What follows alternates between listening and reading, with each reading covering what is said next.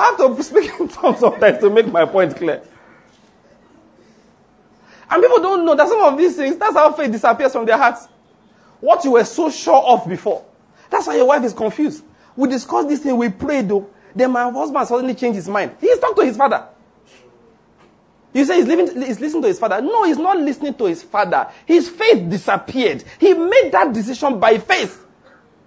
Now, when he talked to two, three people, one uncle, one mother, one auntie, faith disappeared from his heart. He wasn't listening to them. What something happened was that he no longer had the confidence he had at the beginning. And I said, honey, maybe we should leave it till next year. So he started reasoning, and you're wondering, what happened? It's those are the unnecessary cords. The Bible says, For this cause shall a man leave his father and mother.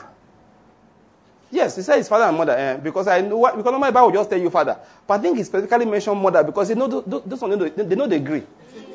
They don't go agree. They, they don't want to agree. This is our GSM. They will phone you in the everything that's good has a bad side. Telephone has a bad side. It doesn't allow young men to live. Because as soon as they leave, they were there today, oh, they travel. As they are reading where they are going, the mama don't call. Uh-huh. So Uche, how was the journey? Haba, mama, wait. The boy just married by 10 a.m. today. By night, you are checking how is he. Haba. Don't join Coven because of this boy. Oh. Because this is, now so witchcraft they take start. Small, small witchcraft. This is initiation. You are getting into. I mean, just simply Simply, simply, simply leave them alone. Don't expect any call from them for one week. If you don't hear from them, they are alive. If they were dead, somebody would have found that you are their father. Police will have knocked and say, We found two corpses here. Are you related? but once you don't hear from them, they are okay. So, what are you planning to do now? Uh-huh. And then you sit down and say, Daddy, we're thinking about don't think about. You, you've married. You are living your life. You are in your house. Your father knows what you are planning to do. Do it first before you tell him. Ah, he said, what about, uh, you know, uh, counsel? Go to brethren that have faith and listen to counsel. Don't be discussing with people you can't say no to. If you say no now, it becomes this boy is stubborn, doesn't listen. the ambience of faith. The ambience of faith. That's what I'm trying to explain. That you have to create an atmosphere of faith around yourself.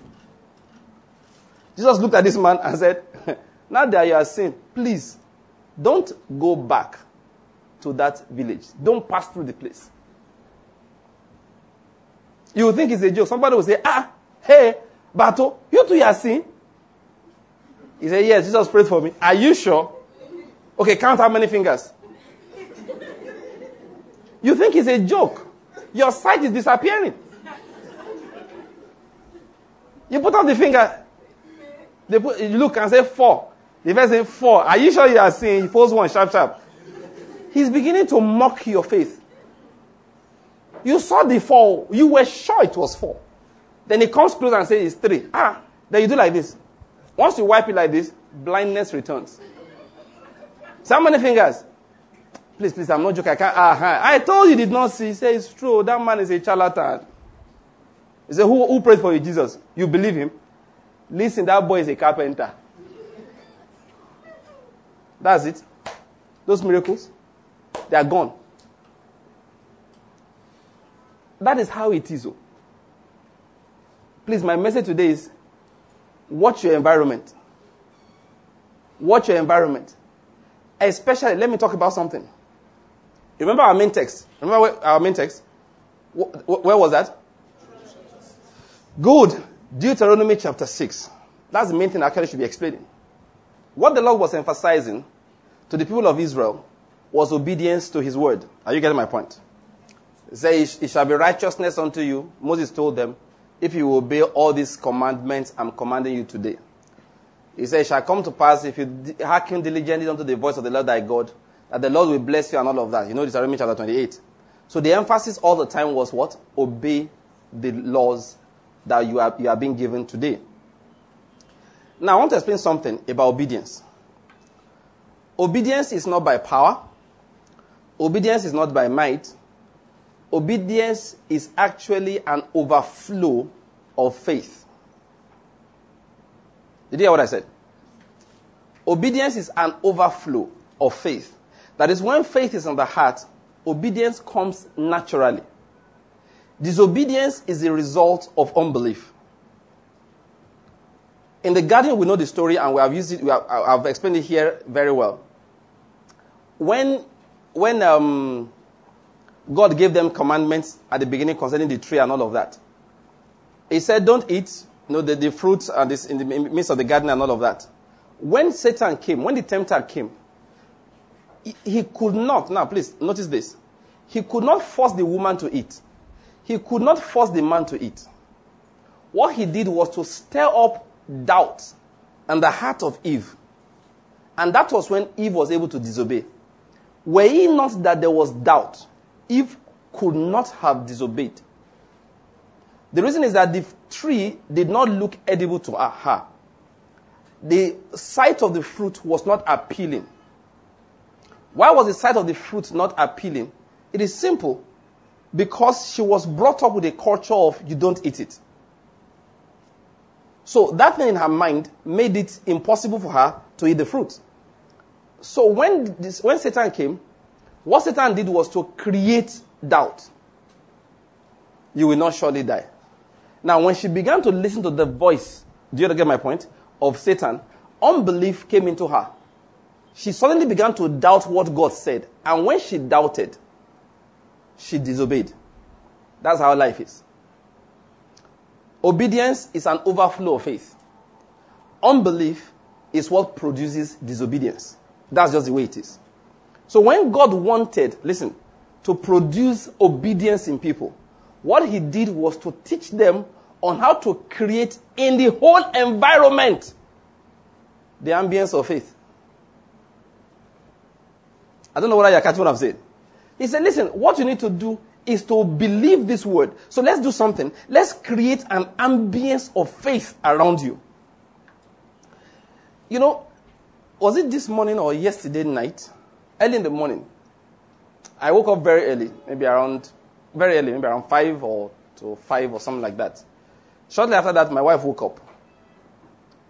So I said, we started talking. I said, I think I wanted to pray. Then I prayed a funny prayer. I said, no, let's not pray. I said, let's talk about the Lord. I'm going somewhere. I read the scripture for her, which I'm going to read just now. I said, let's talk about the Lord. I said, this is a culture people often don't realize is important. So I just started talking. Initially, I was praying, but I said, no, there's no point to pray, blessing you, blessing the home, blessing the children, blessing the day. No need. I said, let's talk. I just started talking. That simple talk like, God is good, with him, nothing is possible. He's the reason why we are here. He's the reason why we are alive. He's the reason why you and I are married. Life is not by accident. Our life was predetermined by him. We, st- we connect with him by faith. Jesus died for our sins. He cleansed away our sins. Now we can walk in righteousness. Now, I wasn't preaching. We're just talking. Just talking. Just talking. And this is a culture that Christians need to learn. You see what I'm talking about in a moment. Look around you. Yesterday I drove from here about two hours, a little over, all right, for a funeral. I went some of my colleagues. By the time we we're coming back, I told one of my colleagues in the car, I said, Do you realize that all you have done today is complain? I said, All you have done today is complain. You've complained about what EFCC is not doing and what they are doing. You've complained about what Buhari is doing and what he's not doing. You've complained about how Buhari's family spends money. You've complained about this. I, have come here and I argued from going to coming back. It was just my decision to argue on the matter. So if he says something, I will say the opposite. I said, have you seen that as far as you are concerned, there has never been any good government? Now, please, I'm going somewhere. A few, about a week ago, I drove one of my doctors out of my office, my senior registrar. I said, get up and get out. Why?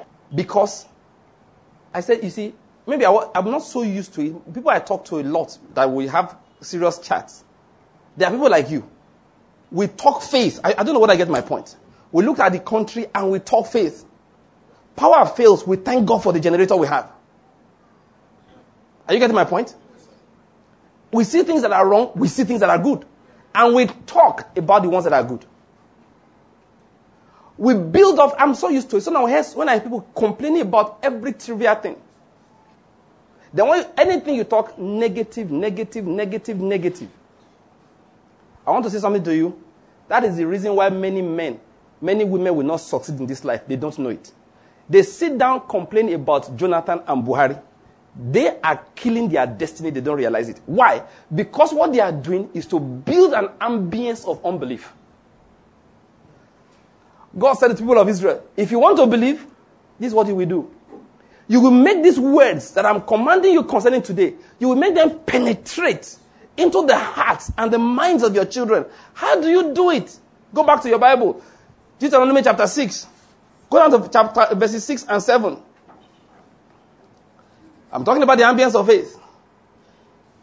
Where I just emphasized now is the one we read from Amplified Bible, in which it says, You will make this word, you will sharpen this word, and wet the edge, so that they will be able to penetrate into the hearts of your children and their minds. Now, by what process do you sharpen the thing? Making it able to penetrate. He said, You shall teach and impress them diligently upon their hearts. You will talk about them when you sit in the house. You will talk about them when you walk by the way. You will talk these words when you lie down. And this will be the topic of your discussion when you rise up.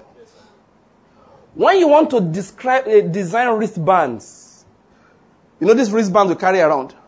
You will put on the wristband Hear, O Israel, the Lord thy God is one. You won't put your bank name. Your wristband will not be that of your football club. When you want to put posters on your door, you will not put a political poster. When you're about to enter your house, it will be a word of scripture. Yes, I don't know whether I get the point. There will be a plaque at your door.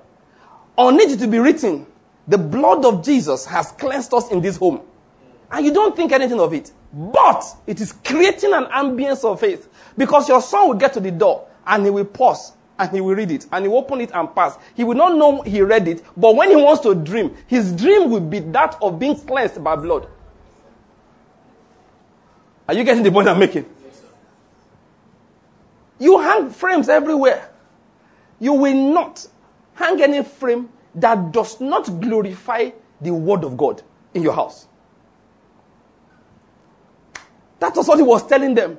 You create an ambience for faith. You know, something happened recently. One of my colleagues, I belong to a child group, of course. Many, you know, these days, child groups everywhere. So my colleagues in the office, all specialist doctors, we have a child group. And they toss, they toss all kinds of things in there. In fact, 90% of the things that they toss in, they have nothing to do with medical practice. So people, you know, all kinds of jokes. Then somebody tossed a long line of jokes. And these jokes were on marriage. And very, very funny things. I see got one today, somebody sent, was a woman that was writing about the man. And I said, Do you realize, listen to this, that 99% of jokes or statements you hear about marriage is negative. Think about it. Think, think, think, think. 99% of jokes you hear about marriage, they mock marriage. They don't exalt it, they mock it. So I told myself, I'm not forwarding anyone anymore, no matter how funny. It has gone far enough. It's always a joke. We turn marriage to a joke. Oh God, you gave me youth, you took it away. You gave me childhood, you took it away. You gave me a wife, I just want to remind you. now, you see, you're, you're, you're laughing. It's funny, but it's negative. The man has painted a picture that you should get tired of your wife after a while.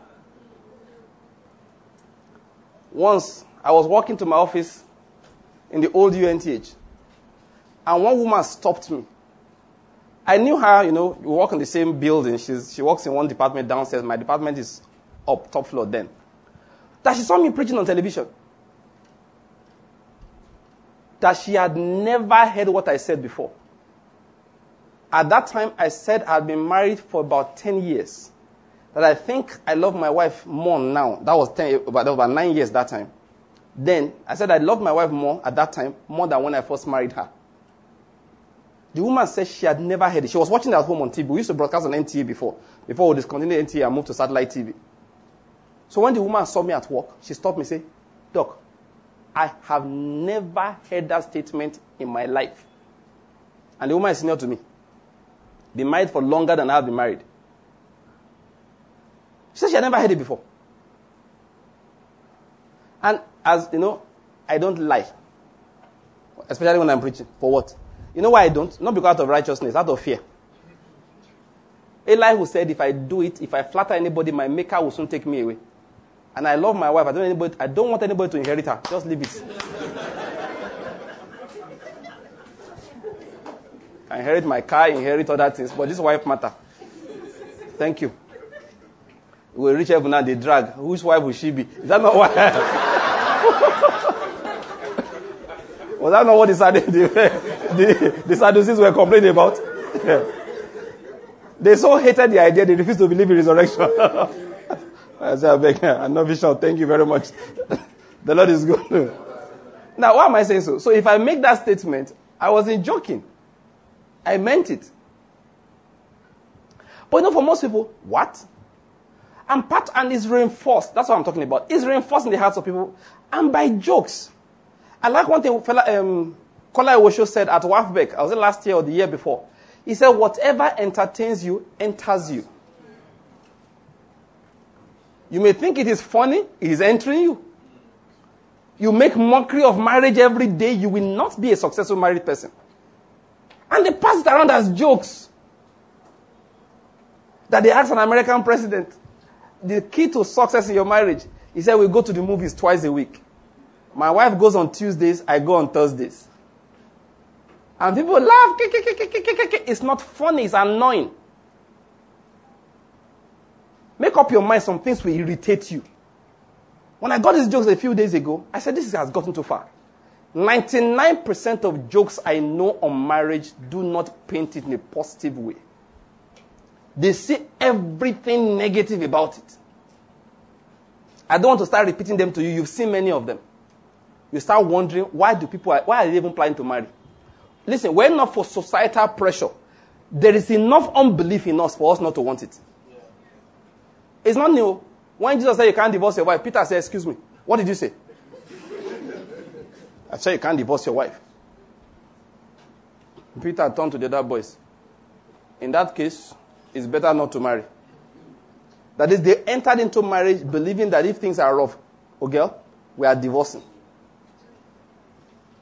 It has gone so bad in many parts of the world. They now start signing prenuptial agreement for people who are just married. One of the reasons why the homosexual campaign for marriage won, one of the reasons, I'm not saying the only reason, is because the normal married people had nothing to show them anyway. Yeah. Uh, they were always divorcing. That's the issue. That's one of the reasons why it won. There was nothing admirable on the other side. And what am I saying? One of the things that created it is jokes. We laugh about these things. 99 out of a 100 jokes made about marriage, man and woman relationship, paints it in a negative picture. And we actually think it is funny. Hear ye saints of God, it is not funny, it's building an ambience for marriage failure. I told myself after that, I'm not forwarding those jokes anymore. If you want to, if you can't say, if your joke cannot just be funny without painting something good in a negative fashion, I replied my colleagues. Though. I responded. I said, very interesting. I said, have you guys noticed that 99% of jokes about marriage paint a negative picture. Why do we make such a negative fun of something that's so good? That was my answer. And of course, nobody answered me. They can't answer. And I'm telling you today, don't find such things funny anymore. Just make up your mind, I won't laugh. I know you are happy. I know you and your husband, you are happy. But what about your children? We're just sowing a seed into their lives. It's not funny. I'll tell them it's not funny. Read it. That's not how it is with your father. That's not how it is with your mother. Let them know. Because it is not funny. We are creating an ambience of unbelief. Back to this ambience thing. Many people, remember I've been emphasizing, if faith is not in the heart, I'm not talking about desire, faith. If it is not in the heart, what God wants to do will not happen. Don't forget that. So let's talk about this other side. Let's talk about the country again. Many people have walked away. In fact, when you hear the kind of things people walked away from in Nigeria and went abroad, and you look, and like I told you, like play, like play, it's not, is. Now I'm having friends who lived abroad for 20 years. It just, it's not, life has just advanced, and I've been watching it. I'm old enough now to talk. This year, eh? I may look like a small boy to you. I don't know what you think. but this year, it sounds like a joke, right? No matter how young I look, this year will make it 25 years that I left university. 25. I'm not kidding. I have lived long enough to see life a bit. And I've seen people make very bad decisions. And I've seen it play out.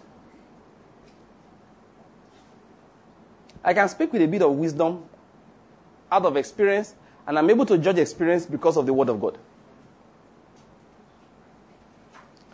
I'm going somewhere. I have seen people run all over the world and amounted to nothing.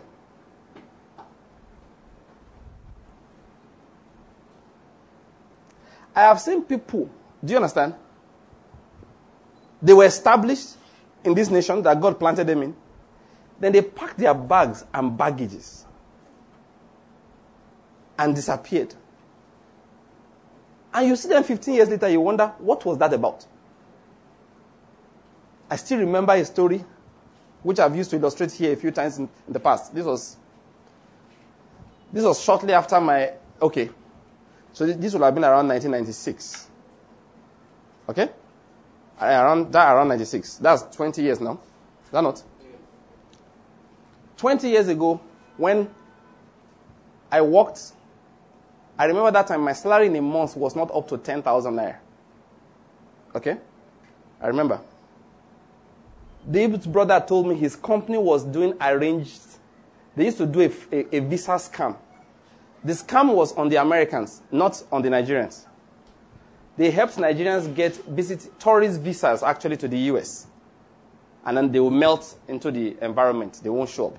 So, and his company that time was charging for each visa, when I, as a junior resident, all right, was earning just about 10,000 naira a month, if I remember well. It wasn't up to 12,000.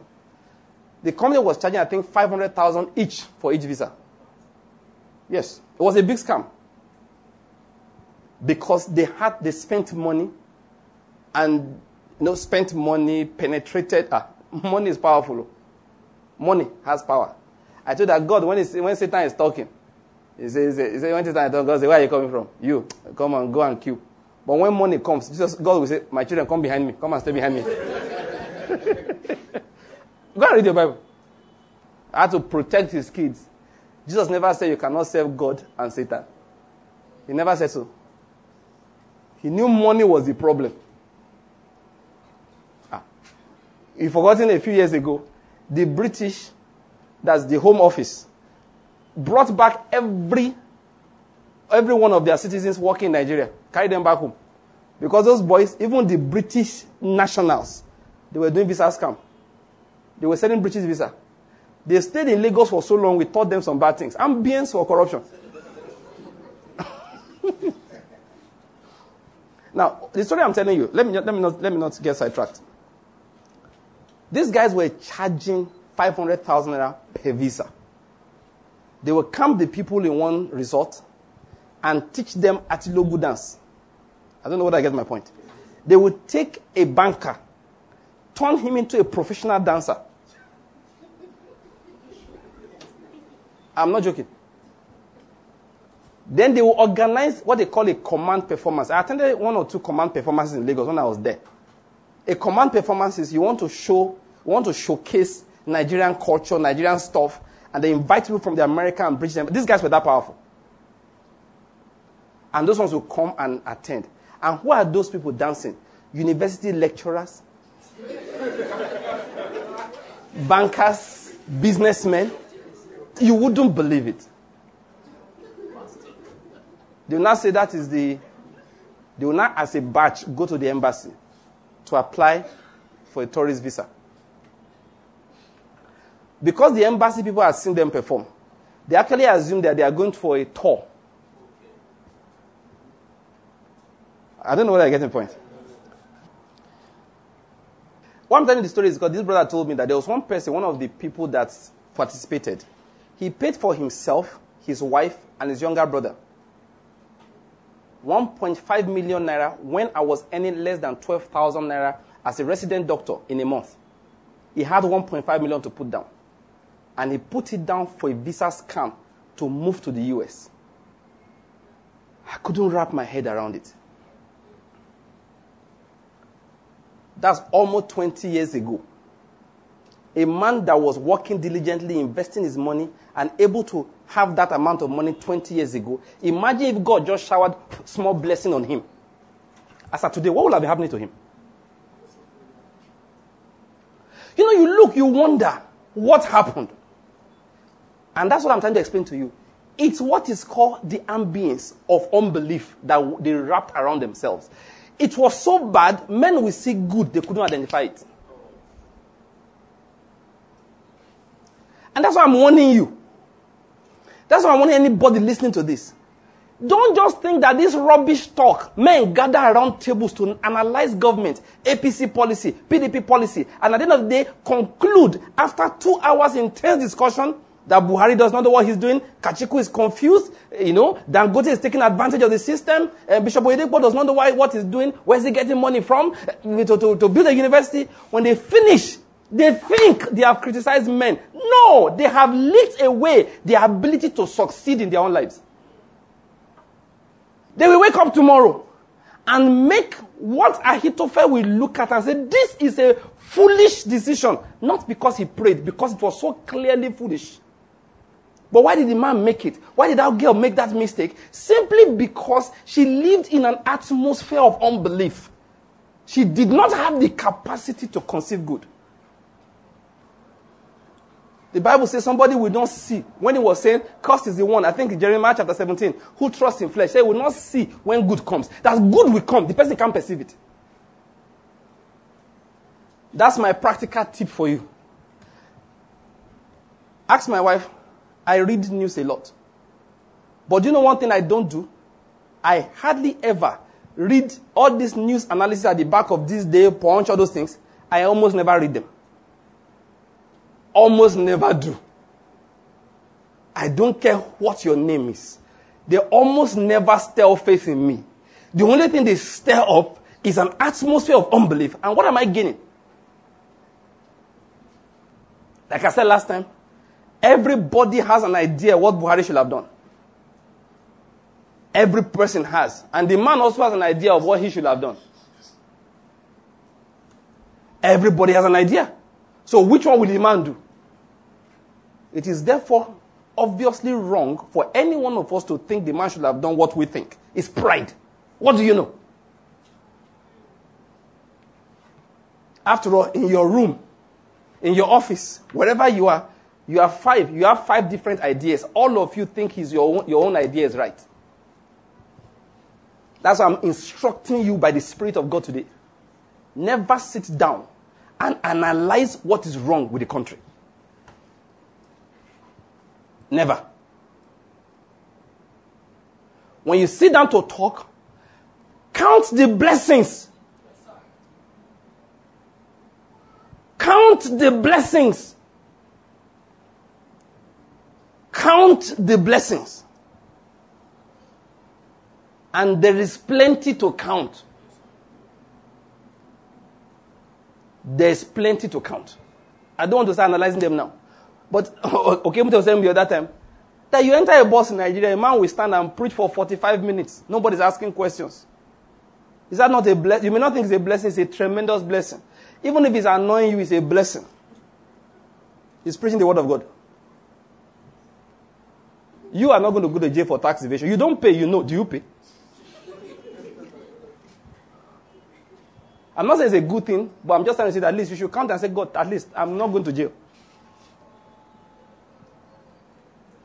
But in your personal life, there are so many things you can thank God for. And this is what I'm talking about.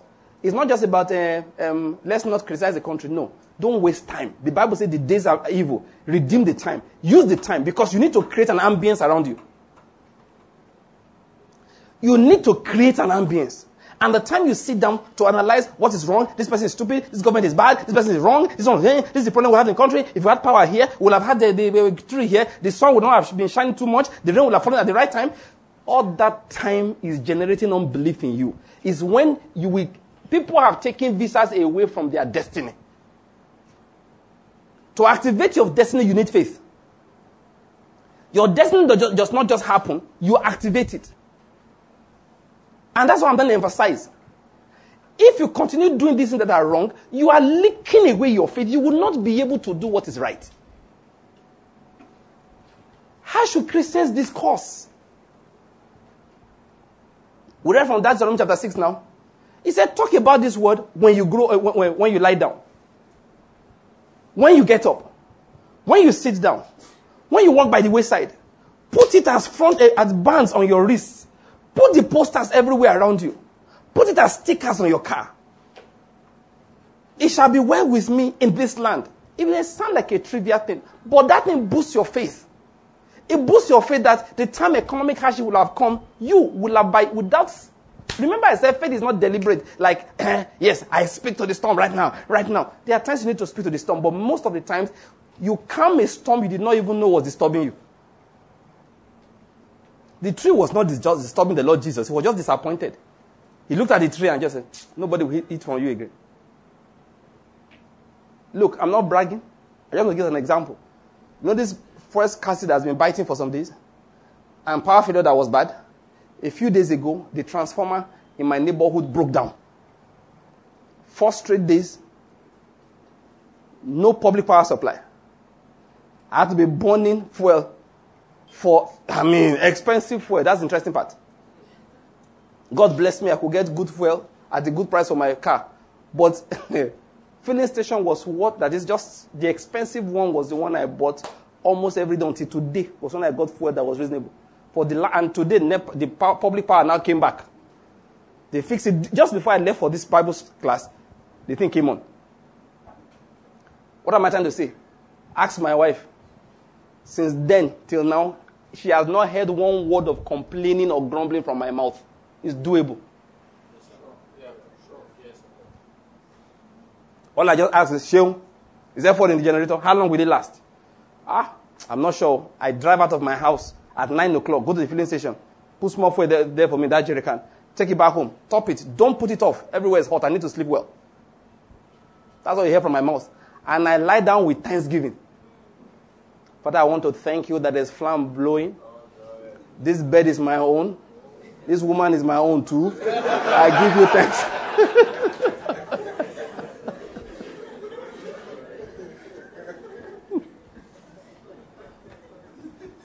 My point is that it's doable.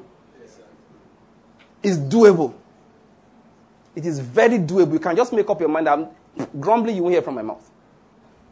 The ambience of it. So, what do I do as a believer? I sit down, read this one scripture. Let's read this one. I want to close. The book of Malachi, chapter 3. I want to read from verse from verse 13. Well, actually, where, where I want is verse 16, but I, let me just whether I need to back up a bit. From verse 13, let's start with that. The Lord said, Your words have been arrogant against me. Yet you say, What have we spoken against you? Now, let me just say something to you. Many times we are speaking against God, we don't mention his name. But we are still guilty of speaking against him. Did you hear what I said? In Numbers 13 and 14, when God said, These people conspired against me, they did not mention his name. All they said is what? We are not able to enter the promised land. That was all they said. They did not say God deceived us. They did not say the Lord lied to us. They did not say the Lord is stupid or unfaithful or whatever. They didn't say there is no God. All they said is what? We are not able to enter into the promised land. And God responded and said, These people, they conspired against me. Therefore, the carcasses of all of them, 20 years and above, will be laid down in this wilderness. That's what he said. I know what I'm telling you. Many grumbling we grumble against the government. God said they are grumbling against me. That's what I'm trying to explain. Many grumblings you grumble about your, uh, uh, your, your, your situation in life. God said they are grumbling against me. Those will just say, We can't take the promised land. And God said, That's it, conspiracy against me. Charge number one, conspiring against the Lord. When did we mention your name? When you said, We will not be able to take the promised land. You conspired against me. Therefore, the good I wanted to bring into your life, you will never see it. That's what he said to them. To these people, listen to what he said. Verse what? 13 said, okay, yeah, we're in 14 now. He said, What have we said against you? In verse 13. The Lord said, You have said, It is vain to serve God, and what profit is it that we have kept his charge? And that we have walked in mourning before the Lord of hosts. Are you seeing what they are saying here? They were not accusing God per se. They were saying that there is no profit to righteousness. I don't know what I hear what I said. What they were just saying is that, eh, what is there to gain? There's no profit to this righteousness. Now, please, let me just continue reading and get back to the main thing, the main place I want to get to. He said, so, so now, verse 15, our experience is this. The arrogant are blessed. Those who steal money, nothing happens to them. They join political, politics and built all the houses in town. Nobody's asking questions. He said, only the doers of wickedness are built up but they also test God and escape. Can you see? They were not talking about God Himself, they were talking about the situation around. Only those who lie prosper. There's nothing, that righteousness does not pay in this place. And God said, Your words have been strong against me. The people talking were those who felt they had worked for God. They said, What have we gained? And the Lord said, their words were strong against me. But who are the other kinds of people that we should be like? Let's look at them quickly. Then those who feared the Lord spoke to one another. I like in James, I said they spoke often to one another. And the Lord gave attention and heard it. And a book of remembrance was written before him for those who fear him and who esteem his name.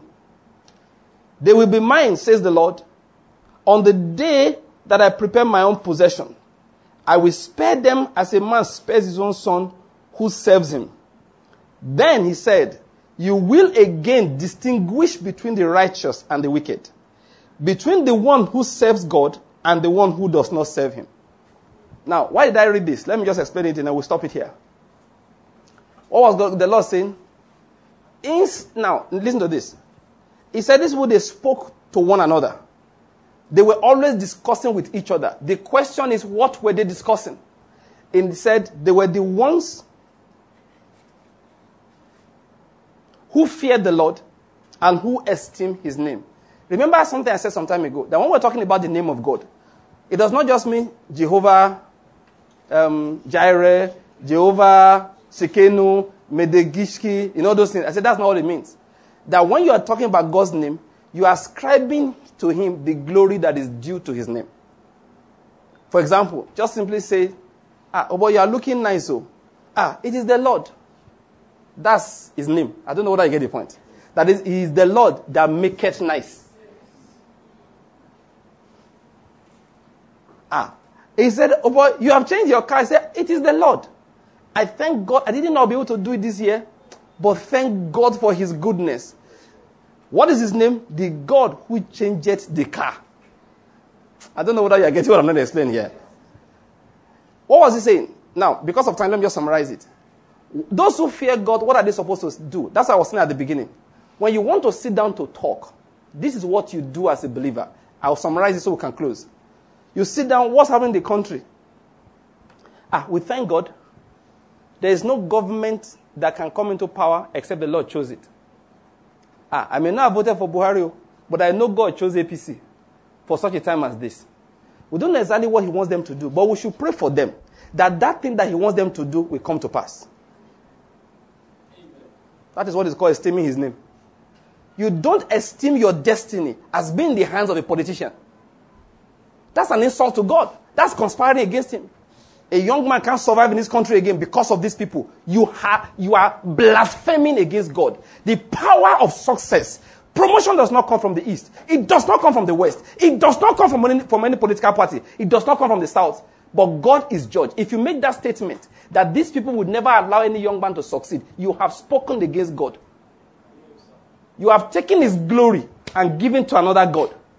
You have taken the name of the Lord thy God in vain.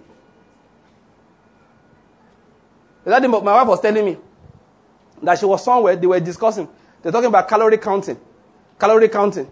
You know they call calorie counting? Yeah, it's confusion, but you know what it is. Uh-huh. He said somebody in interjected said, ah, if you eat everything, you will get diabetes. She said she shouted. I said, I can't get diabetes. Because the Spirit of Christ is working in me and is giving life to my mortal body. Don't talk nonsense in my presence. My health is not from my food. My health cometh from the Lord. Go and ask Daniel, Shadrach, Meshach, and Abednego. They didn't see quality food. They were fresher than the people who were being fed the best. When you want to talk, don't talk nonsense.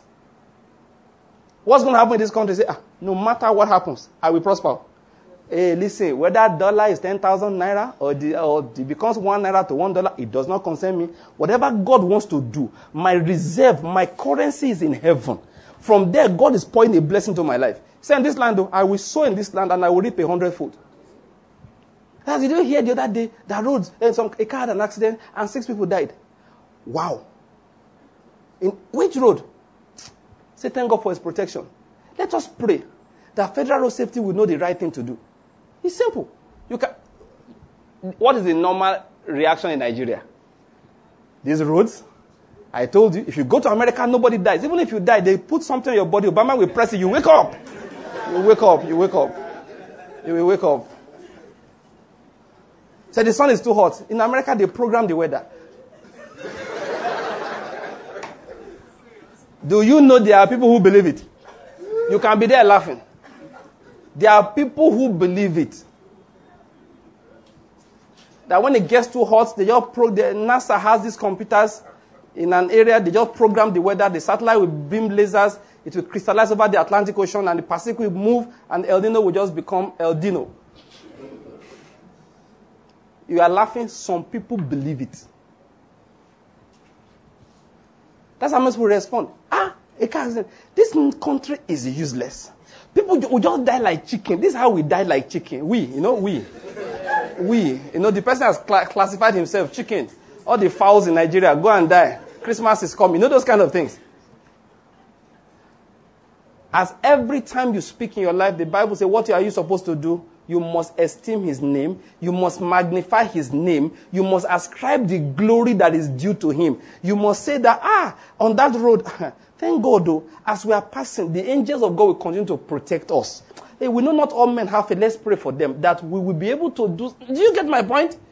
That's how Christians talk. That is how Christians talk. That's how they create an ambience. Listen, the things you learn becomes your discussion. Anybody you can't discuss it with must stop being your friend. That's not a joke. Oh. The word of God you are learning must become your discussion. Anyone you can't discuss these things with stops being your friend from today. They are chatting nonsense, stop listening to them. If every day you put something in, they are poisoning your soul, defriend yourself. I'm not doing again. That's what I mean by creating what? An ambience of faith. An ambience of faith. Your talk, let me summarize. I want to close now. Our talk as believers from today must always be that which gives glory to God. You must never talk as if your success, your chances of doing well in life is dependent upon who becomes president. You must never, never talk like that. Your life is not a game of chance. Never forget that. Your success is not dependent. Your victory in life is not dependent on who's president and where he travels to. You know that's the current trend in Nigeria now. Where's the president going? This is what I say. Wherever you go, you will bring good from there. That's a better way to talk. Instead of talking like an unbeliever and say, what is he looking for? Just traveling everywhere. I've heard all kinds of nonsense, but it will not be from your mouth. Amen. Your life around it will be an atmosphere of what? Faith. An ambience of faith. This is the word of God to you today. From today, you change the company you keep. Don't forget you are a man. Stop calling your father on every decision. He's killing your faith. You did not know it. He has ruined your faith for the last six years. You didn't realize it. And he's a good man. Good people are the ones that kill your faith fastest. Bad people help you.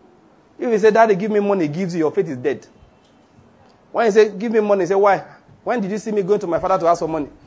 I have a friend whose father told that actually. he begged his father for money. His father said, all the days you've been in this house, did you ever see me go to my father to ask for money? I'm not kidding. People told me, say, say, oh boy, I couldn't believe what I was hearing. the father that did that to you is the one that's helping you. When you see that kind of situation, you will kneel down and say, God, you see, my earthly father has forsaken me.